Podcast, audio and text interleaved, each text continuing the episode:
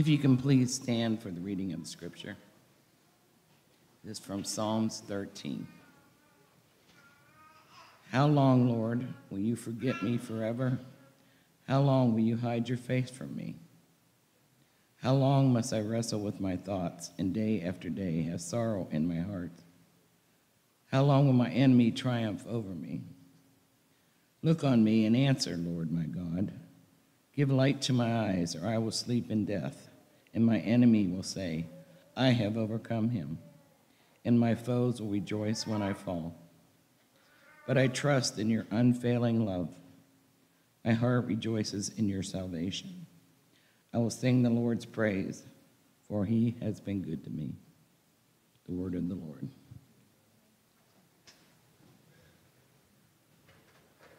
All right, thanks be to God, and thank you. Man, there's a lot of people that it takes to uh, for the life of a church. I was thinking all the people that work with our children. We are so grateful for you. We need more of you. I'll put a plug in for that.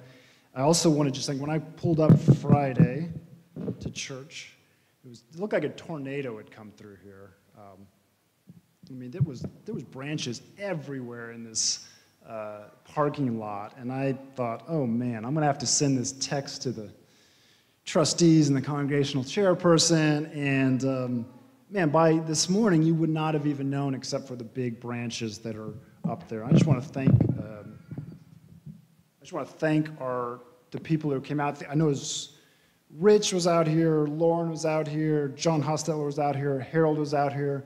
Did I miss anyone else? Was Ron? Were you out here too? There was.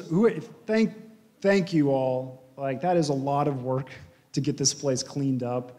Um, and it just, it's just a reminder it takes a lot of gifts and skills for a church community. And we need yours. Like, you don't have to be a worship leader or preach. We need people who can come out with chainsaws and cut down, uh, cut out branches like, uh, like they did. So I just want to thank you all very much for that. We're in a sermon series on the Psalms. We're moving through the Psalter. And it can feel like, in an individual psalm and in just the Psalter as a whole, that we're on a roller coaster. Last week, if you were with us, we were in Psalm 8. We were in the clouds. We were in the wonder and the magnificence of God's creation, the awe of the one who created it all, who, who flung moon and stars from his fingers, who crowned little old us with glory and honor. And today we have the question how long, how long, how long, how long? See, the Old Testament in particular the Proverbs, but we see it in Psalm 1 2, which we also looked at. There's this logic for how life works. This is, it goes something like this You walk the path of the righteous, life's going to work out great. You take the path of the wicked, and it's not going to work out well. It's going to lead to destruction. That is exactly what the psalmist says in Psalm 1. You, you reap what you sow.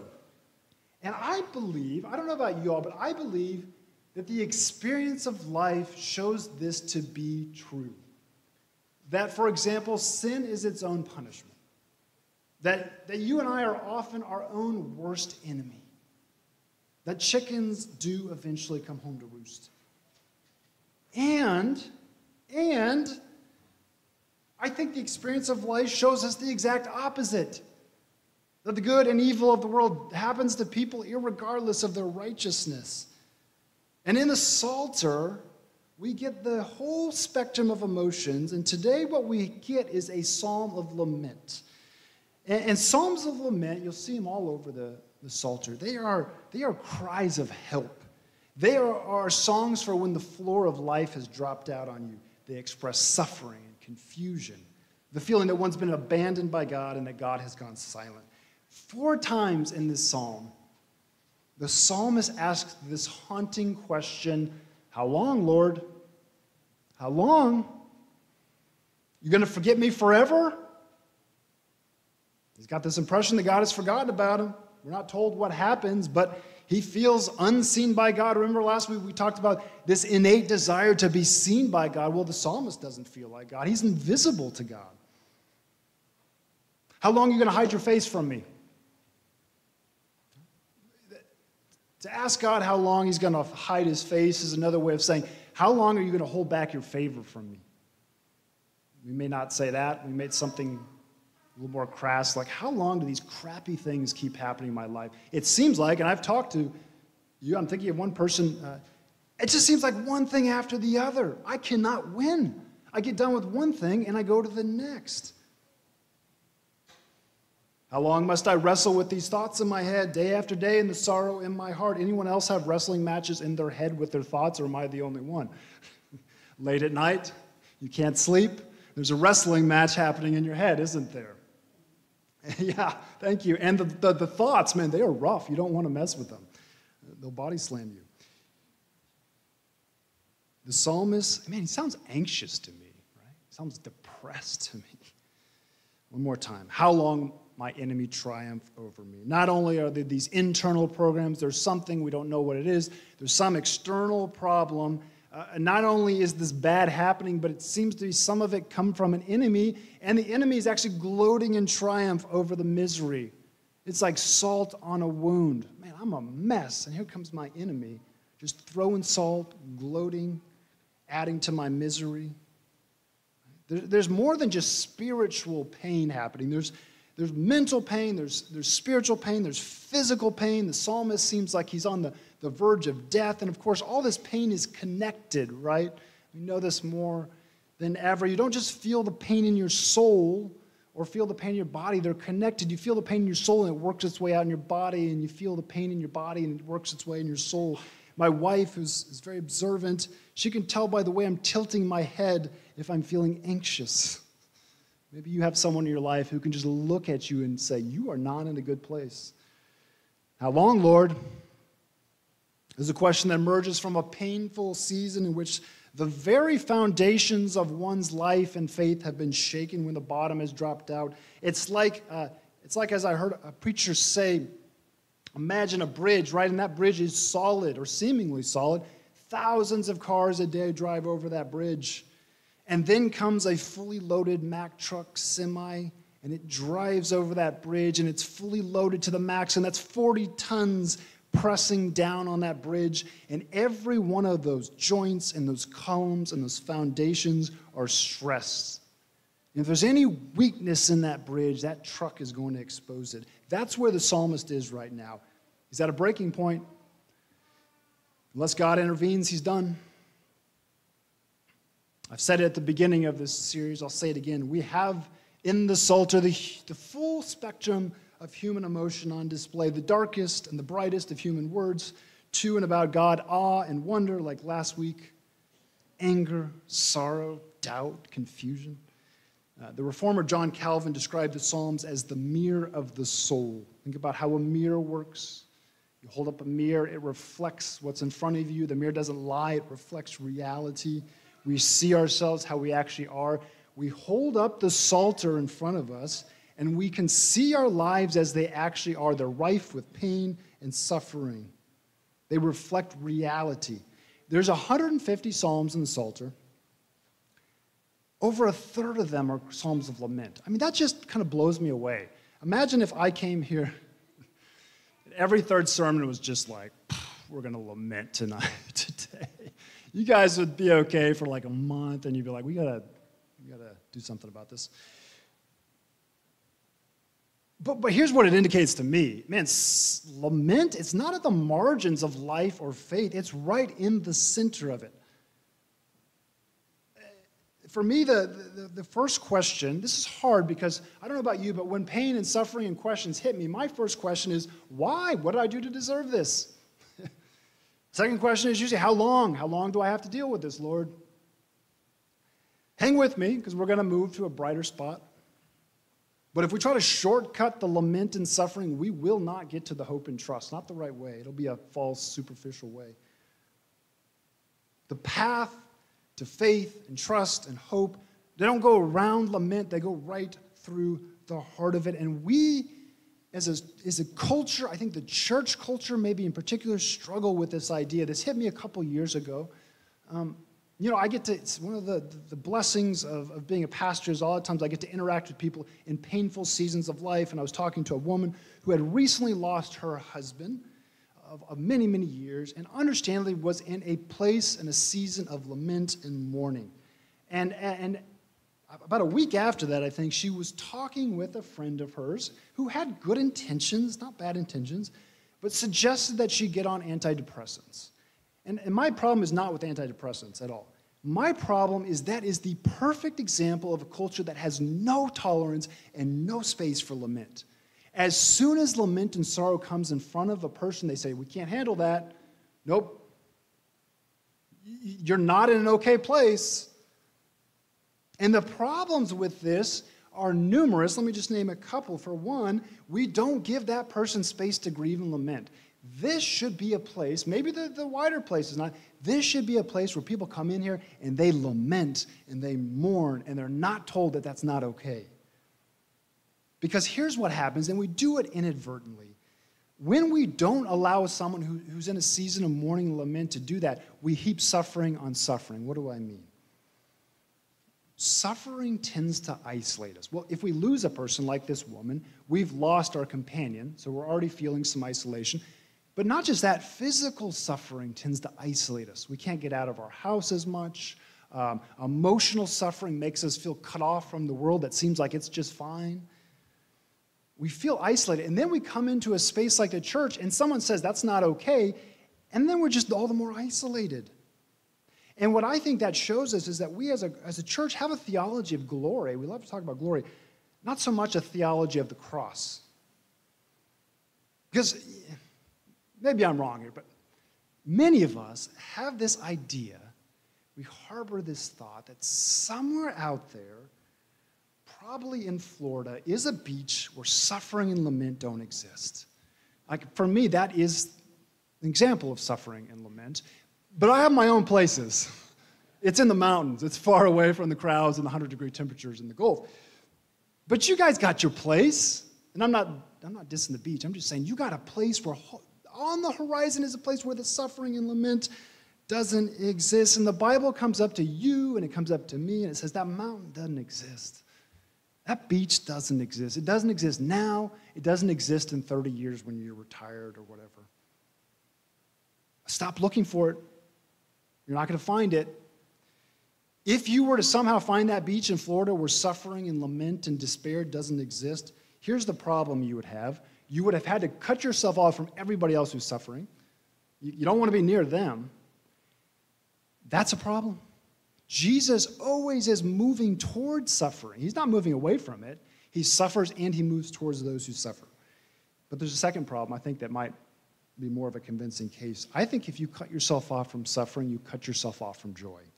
And I'm, I'm young, and I, and I just want to acknowledge the reality is you guys in your age have experienced more suffering than I am. That's just part of life. You've lost loved ones, you've lost spouses. So, but the older I get, I'm, I'm understanding that if you cut yourself off from suffering, you will inadvertently cut yourself off from joy. I was with uh, Father John Dear, a Catholic peace activist, a um, little, little less than a year ago.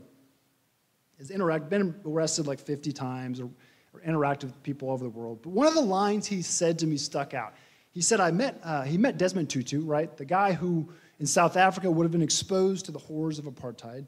And he said, uh, Desmond was one of the most joyful, if I'm remembering right correctly, joyful people I've ever met, and he wept every day. I remember hearing something similar about the founder of International Justice Mission, which works with uh, sex trafficking around the world, has been around for a long time. Um, the founder is, is every day you're, you're, you're exposed to the, the, darkest parts of life, and that person in the interview said he was one of the most joyful people he'd ever met. Mother Teresa, who worked uh, at the poorest of poor, apparently had a wicked sense of humor, which I love to think about. Joy and suffering, here's my point joy and suffering, it's not like there's joy here and suffering here, and as we move away from suffering, then we get to joy, and as we move away from joy, then we get to suffering. Somehow, and in our maturity, we hold these together. We say life is joyful and life consists of suffering. The Bible knows this. I think those of you who are older know this. The psalmist knows this. And he, in his prayer, is completely honest about the pain and suffering he's experiencing. He doesn't say, you know, I'm really feeling bad, but but man, that guy has it worse. Like there's no, there's, that's not in the psalm. And I understand, I hear that a lot, and I understand it comes from a place of, a, a good place of saying, I need to realize that it could be worse.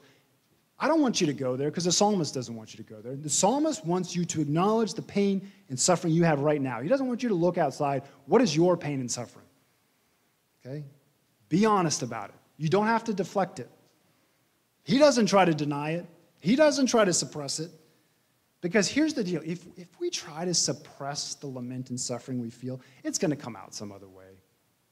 It's like whack a mole. You guys, I don't know if that game exists anymore, but like when I would go to the arcade, whack a mole, any, anybody?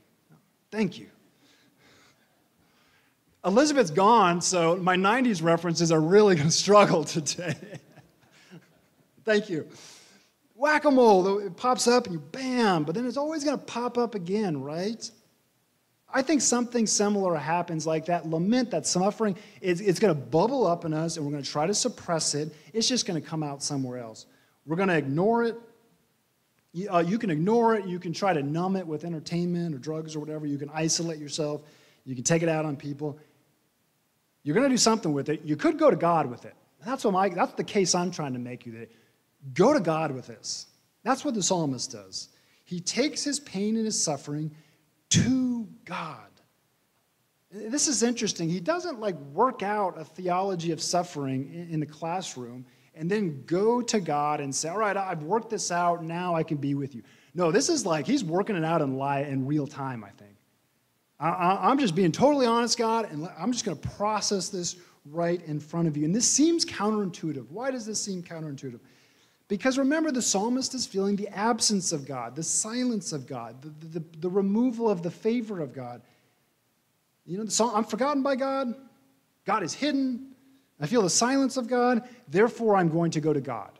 Right? That's not typically where we go. And that's where the psalmists go. And I think that's so key to this, to understanding the psalm and the psalms of lament. Right? We, we, we, even in the darkness, in the hiddenness, the place to go when it's not easy is not away from God, but to God. Okay? And once you get there, I want to encourage you to put it into words. Right? There's something about taking that inward turmoil, that pain and that suffering, and articulating. And you can do this in many ways. You can, uh, you can do it silently in your head. You can, uh, you can do it by yourself, where if people heard what you're saying, they, they might think you're unhinged. You can do that. We have writers in our congregation. You can write out poetry. Remember, this is poetry, right? He's writing out poetry. You can journal it. Get it out of you in, in words. Don't just let it sit there inside you. Don't suppress it. Get it out. Suffering's going to come. Lament's going to come.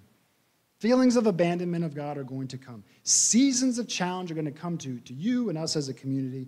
Uh, uh, but the, what we do is not move away from God, but move towards God. And we don't just go to God, we go to God boldly. Look at the first uh, verse 3 in the psalm. Look at what the psalmist says. Look on me and answer.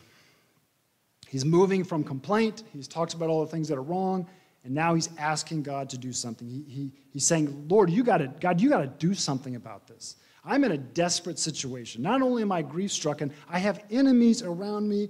Death is knocking at my door. If you don't act, I am toast. Look at me and answer me. What, what happens when we hear it? Look at me, answer me. Can you speak to God that way? I think the psalmist is. There's a very famous scene uh, in the television show The West Wing uh, in which Jed Bartlet, he's the president of the United States, in the show, he's a devout Catholic. And he's attending a funeral at the National Cathedral for his personal secretary who has been killed in a car accident. And the scene, you can, you can find it on YouTube. Uh, uh, his, one of his staff is saying to him, you know, that, that was a beautiful service, kind of the thing you hear at a, at a funeral. And Jed is just looking down. If you've ever been to the National Cathedral, it's a stunning cathedral. He's looking down the aisle. Uh, he, he's right down the center. He's not looking at his aide. And he tells him, have the agents seal up the church, seal it up the cathedral. I need a minute. And he begins to do a remarkable scene of airing out his anger and his frustrations and his pain and the injustices of the world at God. And, uh, and I watched it this week and I recoiled because you, you get this sensation of, I don't think you can say that. You're watching somebody would shut all everyone out and say, I'm going to actually say what's on my mind. And the reaction I had watching was, I don't think you can say that. I heard Martin Sheen, I heard an interview about this scene. Uh, who, he, Martin Sheen plays Jed. He's actually he's a Catholic too, devout Catholic, and he's talking about filming this scene. And, and the higher ups in the cathedral do not like this.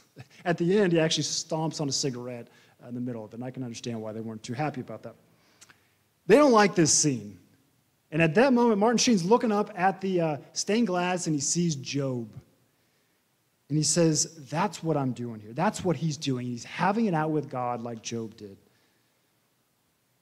Can you say, can you say that to God? The psalmist feels like you can say it to God. Do you? Do you feel like you can lock the doors of a sanctuary? Maybe not literally, you can, you can do that here, though, you're welcome. Do you feel like you can lock the doors of a sanctuary and have it out with God? If you're saying no, just read the Psalter. Because the psalmists are doing it again and again and again and again. And, and I have to preach this sermon because I need to hear this too, because I, hold, I get to a point where I hold back too. But like so many Psalms, the psalmist here gives us permission. More than permission, the, the psalmist gives us a path to move from suffering to hope, to something to do with our pain and our puzzlement. God can handle it. You know, I think about sometimes your people you love are very honest with you, like your children. Anybody else experience that? Your children, they can tell you whatever's on their mind. And you know, I'm I, I can be insecure as a parent because I don't know how I'm doing as a parent. Like, there's you get like one shot at this, not that long, and you're doing your best, all right? But I'm I'm can be fairly insecure about my parenting. God's not an insecure parent. You're not railing against God, and God's like, man, I yeah. Come to think about it, I have kind of failed in that way.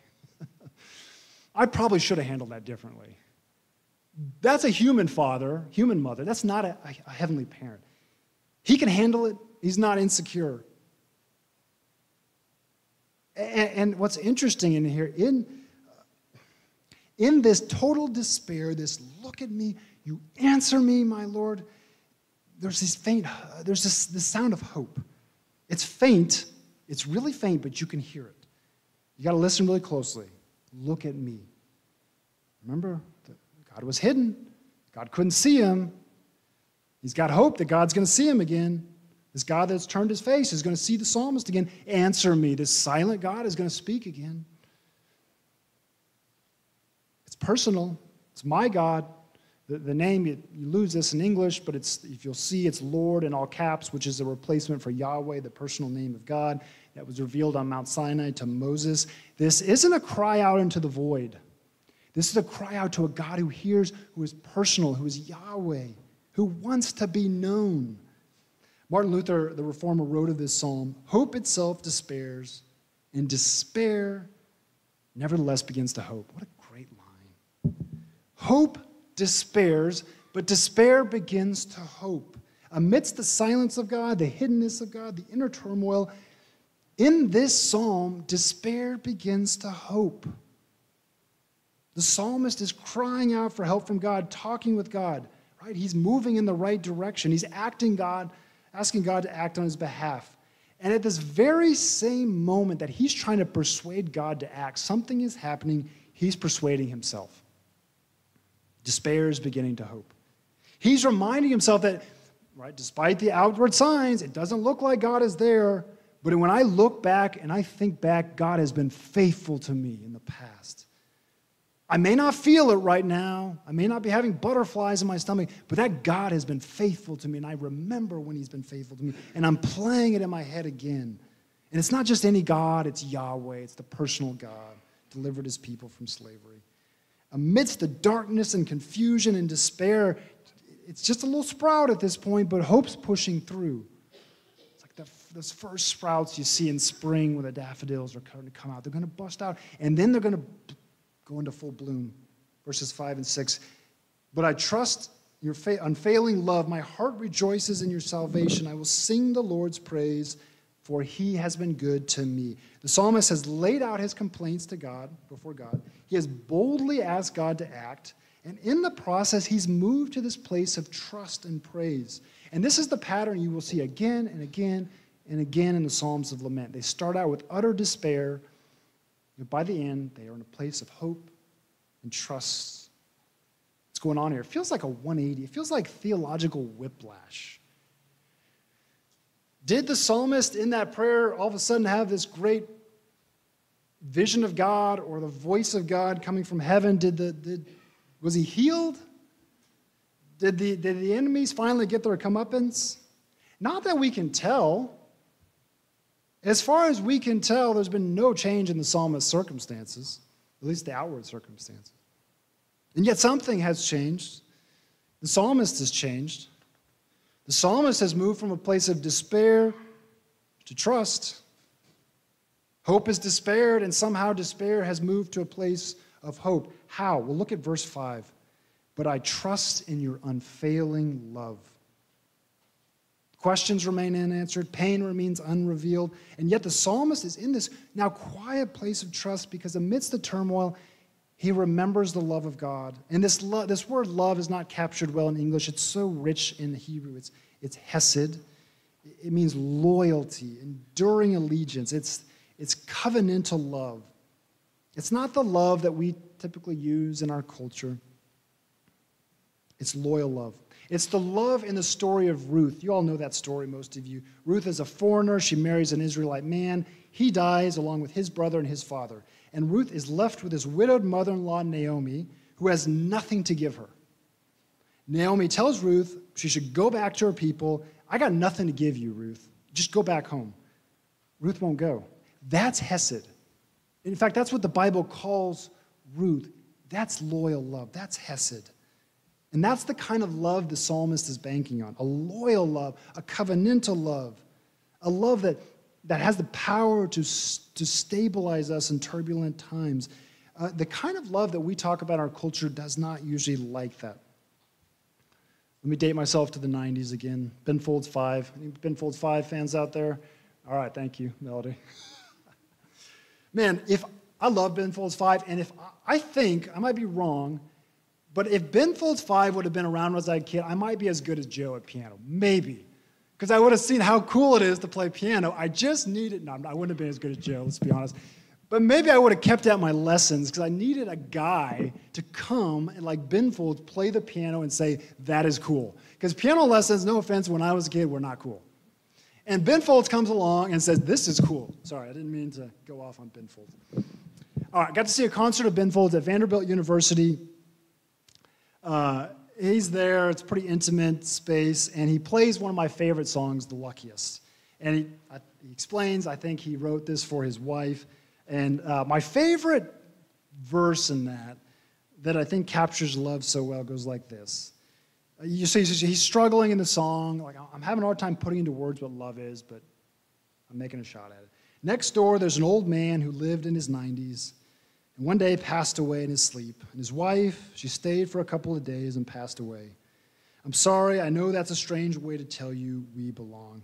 I think it's just a beautiful line. It speaks of that, that, that long covenantal love uh, that you, many of you have experienced, and I've seen in this congregation of living a long, faithful marriage to each other and then often dying together. I think about just pops in my head Ruth and Paul Bowman, right? They were not that long after. We see this, right? I think it's this beautiful um, picture of covenantal love when we see that in a marriage. Uh, and I realized years later that, that Ben Folds, when he wrote that song, was like on his third marriage. And, and then later on, I looked it up again. I think he's like been married five times. And, and I was like, oh, he just ruined the song for me. Because I was like, wait, dude, I'm looking for you to give me a picture of covenantal love. You're doing a good job, but I'm not seeing that quite in your life. And that's why we can admire the musical talent of Ben Folds uh, or maybe Taylor Swift today. We probably shouldn't look to Ben Folds and Taylor Swift songs to instruct us in love. They're good at feelings, they're amazing at feelings. Hesed love, enduring love, Love that we have when the feelings are gone. Love that we keep in a relationship when the bottom drops out. No. This is the love of the Bible. This is the love of God. That's why, in the eye of the storm, the psalmist is taking it from every direction, yet he finds himself surrounded by the love of God because he has reminded himself that God's love is unfailing. He clings to that rock. He's looked back at his life and he's seen again and again and again, even when it didn't seem like God was steady, God was loyal. Doesn't feel like it right now, but when I look back, God was steady, God was level, uh, loyal, and I can hold on to that. And sometimes you're just holding on to it with your fingertips. You're just barely holding on to the love of God. And the psalmist is telling you, hang on. Hang on. Look at, look at the path I took lament, to rejoicing, despair, to praise. And in doing so, he shows us a path. We'll see this path again and again in the Psalter. It doesn't go around soul suffering. It doesn't pretend like suffering doesn't exist. It doesn't, it's honest with our pain, and it takes us to a place of trust. And the place we, I, we see this, I think, so most beautifully is actually on the cross. I've talked about this before in this series. For me, the most haunting words in the Bible, I think, are Jesus cried dereliction from the cross, My God, my God, why have you forsaken me? If you're not hearing that as a haunting, you're not, you're not hearing it as, as it was yelled out probably in wild words from Jesus from the cross. It's a wild, shocking line to come from the cross. You are not supposed to say that, especially when you're the Son of God. But guess what? He's quoting a psalm. Of course he is. Jesus was immersed in the scripture. Psalm 22 begins with that line. And just like the other Psalms of lament, it's going to take you on a path from utter despair to hope. Even Jesus on the cross felt the silence of God, felt the hiddenness of God, felt the removal of the Father's favor, felt the God forsakenness of the cross. He is quite literally surrounded by enemies who are triumphing over him, who are mocking him. He is at death's door. There's nothing that looks like it's going to stop it. What some people have speculated, I said this before, is that he was working his way through Psalm 22. And you get the sense that he's drawing on that resource to move his place from utter despair to a place of trust. Because those aren't, those aren't his last words on the cross We don't know exactly the order, but if you look at Luke, Luke tells us the last words before he breathed his last were these Father, into your hands I commit my spirit. My God, my God, why have you forsaken me? He doesn't even call it Father, doesn't even use the, the language of Father. Father, into your hands I commit your spirit. Do you feel the movement to trust? The circumstances haven't changed. Jesus is about to die. But he's moved from abandonment to trust. The Hesed love of the Father is there, which he has felt for eternity. At the cross, Jesus enters into our suffering. He participates in our suffering, and he invites us then to enter into that path of suffering with him. But he does more than that. He gives us an example, but he does more than that. He gives us the best picture we have in the Bible of Hesed love, of covenantal love, of unfailing love. Questions remain in our lives about God. We have the cross to look and say, I don't understand what's going in my life, but I look at the cross and that God loves me. I don't feel it, but I look at the cross and I see the covenantal love of that God. I feel it in my body, but I look at the cross and I've got hope. I've got trust. It doesn't mean the confusion goes away, it doesn't mean the suffering goes away, but, but, but we've entered in, we, we've latched on to the Hesed love of God. And our hearts can begin to rejoice again, like the psalmist, even amidst the storm. As the old hymn puts it so well No storm can shake my inmost calm, while to that rock I'm clinging. Since love is Lord of heaven and earth, how can I keep from singing?